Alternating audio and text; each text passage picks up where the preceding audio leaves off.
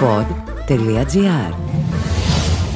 Λοιπόν, αυτό που λέτε είναι ένα σύντομο πολιτικό podcast. Το ξέρω ότι η πολιτική αυτή την περίοδο δεν ενδιαφέρει και κανέναν σας, ενώ με τη μικροκομματική της σκοπιά μας απασχολούν πολύ πιο μεγάλα, πολύ πιο κεντρικά, πολύ πιο οδυνηρά πράγματα, αλλά αναγκαστικά, επειδή η ζωή συνεχίζεται και επειδή η πολιτική ζωή είναι κατασκευασμένη μέσα σε έναν πολύ περίεργο και τοξικό λαβύρινθο, αξίζει τον κόπο να δούμε πώς θα πορευτούμε και τι θα μπορεί να συμβεί στις εκλογές του Μαΐου. Κατά πάσα πιθανότητα, οι εκλογές θα γίνουν στις 21 Μαΐου. Κωνσταντίνου και Ελένης. Εμείς δηλαδή που γιορτάζουμε θα πήξουμε στα τηλεφωνήματα με τις ευχές και το τι μαθαίνεις ρε μεγάλε από τα exit poll. Υπάρχει και το σενάριο της 28ης Ιουνίου, αλλά όσοι βρίσκονται πιο κοντά στον Πρωθυπουργό λένε ότι η επιλογή του έχει γίνει για τις 21 Μαΐου. Εκ των πραγμάτων, οι δεύτερες κάλπες, αν θα χρειαστούν, που θα χρειαστούν, μην κοροϊδευόμαστε, θα γίνουν κάπου προς το τέλος του Ιουνίου. Υπάρχει πιθανότητα να χρειαστούμε και τρίτη κάλπη. Υπάρχει, αν και θα γελάσουμε πάρα πολύ τότε. Θα γελάσουμε εννοώ σαρκαστικά και μάλλον πικρά. Ας δούμε λοιπόν πώς έχουν τα σενάρια. Έχουμε την πρώτη κάλπη στις 21 Μαΐου. Η λογική και οι δημοσκοπήσεις, αν τα εμπιστευόμαστε και τα δύο, μας δείχνουν ότι η Νέα Δημοκρατία θα είναι πρώτο κόμμα και θα έχει ένα προβάδισμα, κατά πάσα πιθανότητα όχι πολύ μεγάλο, από το ΣΥΡΙΖΑ. Το ενδιαφέρον είναι τι θα γίνει από και κάτω.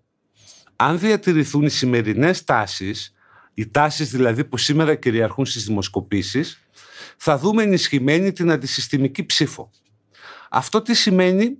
Σημαίνει ότι θα δούμε ενισχυμένο το ΚΚΕ, το Βελόπουλο, το Βαρουφάκη, ενδεχομένως αν δεν το κόψουν κανένα κόμμα Κασιδιάρη στη Βουλή, ή ίσως το άλλο κόμμα που πάει να γίνει με τους all-star δεξιούς, τον Εμφιετζόγλου και τον Μπογδάνο, ενδεχομένως κάτι να έχουν καταφέρει και ο Τζίμερος με το Φαΐλο Κρανιδιώτη. Αυτοδυναμία δεν θα υπάρχει. Πιθανότητα να σχηματιστεί κυβέρνηση έτσι όπως τα δείχνουν σήμερα οι δημοσκοπήσεις είναι αποπεριορισμένη ως ανύπαρκτη. Γιατί θα πρέπει ο ΣΥΡΙΖΑ, το ΠΑΣΟΚ και το ΚΚΕ αλλά και το Μέρα 25 να πάνε σε ιστορικά υψηλά και να συμφωνήσουν, να συνεργαστούν όλοι μαζί. Αυτό είναι κομμάτι δύσκολο. Επίσης, έτσι όπως μας τα δείχνουν οι δημοσκοπήσεις, είναι εξαιρετικά δύσκολο, είναι απίθανο δηλαδή, να σχηματιστεί μια κυβέρνηση ανάμεσα στη Νέα Δημοκρατία και στο ΠΑΣΟΚ. Θα μπορούσε να προσέλθει και ο Βελόπουλος, αλλά αυτό το αποκλείουν όλοι. Συνεπώς, με συνοπτικές διαδικασίες, ό,τι και αν συμβεί το Μάιο, θα πάμε στη δεύτερη κάλπη του Ιουνίου. Και εκεί μπαίνει ο παράγοντας Νίκος Ανδρουλάκης και ΠΑΣΟΚ. Το ΠΑΣΟΚ είναι ο κρίσιμος ρυθμιστής, θα μπορούσαμε να πούμε και ο μπαλαντέρ για το σχηματισμό μιας βιώσιμης κυβέρνησης με τετραετή προοπτική. Ο Νίκος Ανδρουλάκης λέει ότι για να μπει σε κυβέρνηση χρειάζεται διψήφιο ποσοστό και μάλιστα να υποδείξει ο ίδιος τον Πρωθυπουργό ως ένα τρίτο πολιτικό πρόσωπο. Να μην είναι δηλαδή ούτε ο Μητσοτάκης, ούτε ο Τσίπρας πρωθυπουργοί, αλλά να είναι ένα τρίτο πολιτικό πρόσωπο. Και εδώ αρχίζουν τα προβλήματα. Ας πάρουμε πρώτα-πρώτα το ενδεχόμενο συνεργασίας του Ανδρουλάκη με το πρώτο κόμμα. Όποιο και αν είναι αυτό. Είτε είναι η Νέα Δημοκρατία, είτε είναι ο ΣΥΡΙΖΑ. Ο Ανδρουλάκης θα υποστηρίξει ότι η κυβέρνηση θα πρέπει να συγκροτηθεί έχοντας πρωθυπουργό ένα τρίτο πολιτικό πρόσωπο.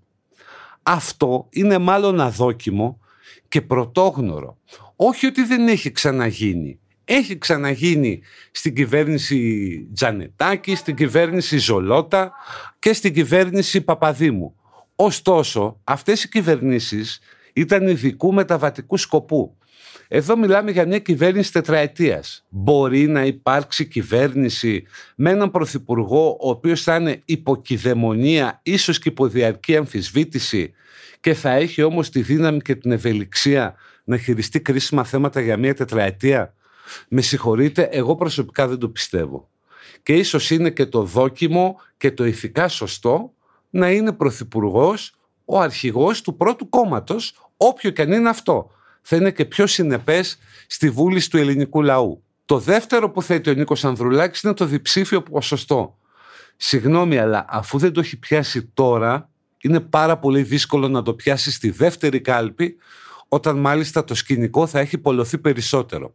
Συνεπώς, αν έχεις έναν Ανδρουλάκη που σου λέει ότι εγώ για να συνεργαστώ θέλω διψήφιο ποσοστό και πρωθυπουργό τρίτο πρόσωπο, ουσιαστικά είναι σαν να σου λέει ότι αποκλείει σε πρακτικό επίπεδο κάθε περίπτωση συνεργασίας. Και αυτό που θα μας οδηγήσει θεωρητικά, μας οδηγεί σε τρίτη κάλπη. Εκτός αν αρχίσει ένα blame game. Ο αρχηγός του πρώτου κόμματος να εγκαλεί τον Ανδρουλάκη επειδή οδηγεί τη χώρα σε τρίτη κάλπη και ενδεχομένως σε κυβερνησία. Και ο Ανδρουλάκης να απαντά ότι για να κυβερνηθεί η χώρα θα πρέπει να τηρηθούν οι όροι του. Αν φτάσουμε εκεί, ποιος νομίζετε ότι θα χάσει το playing game? Εγώ προσωπικά πιστεύω ότι θα χάσει ο Ανδρουλάκης και ότι στο τέλος, ό,τι και αν έχει συμβεί, θα προσέλθει σε μια κυβέρνηση συνεργασίας με το πρώτο κόμμα, αν φυσικά δεν υπάρχει αυτοδυναμία. Δεν ξέρω αν φτάσετε μέχρι εδώ, ακούσατε όλο το podcast, γιατί αυτή τη στιγμή πλέκουμε σενάρια. Μπροστά μας υπάρχουν 2 μήνες πολιτικών εξελίξεων και 2 μήνες στην πολιτική, πιστέψτε με, είναι μία αιωνιότητα.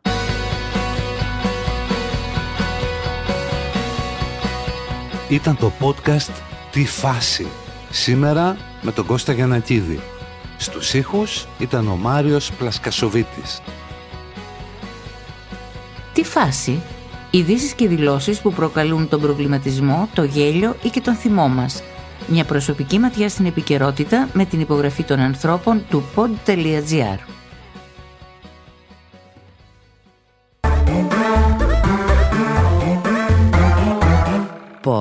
Pod.gr. Το καλό να ακούγεται.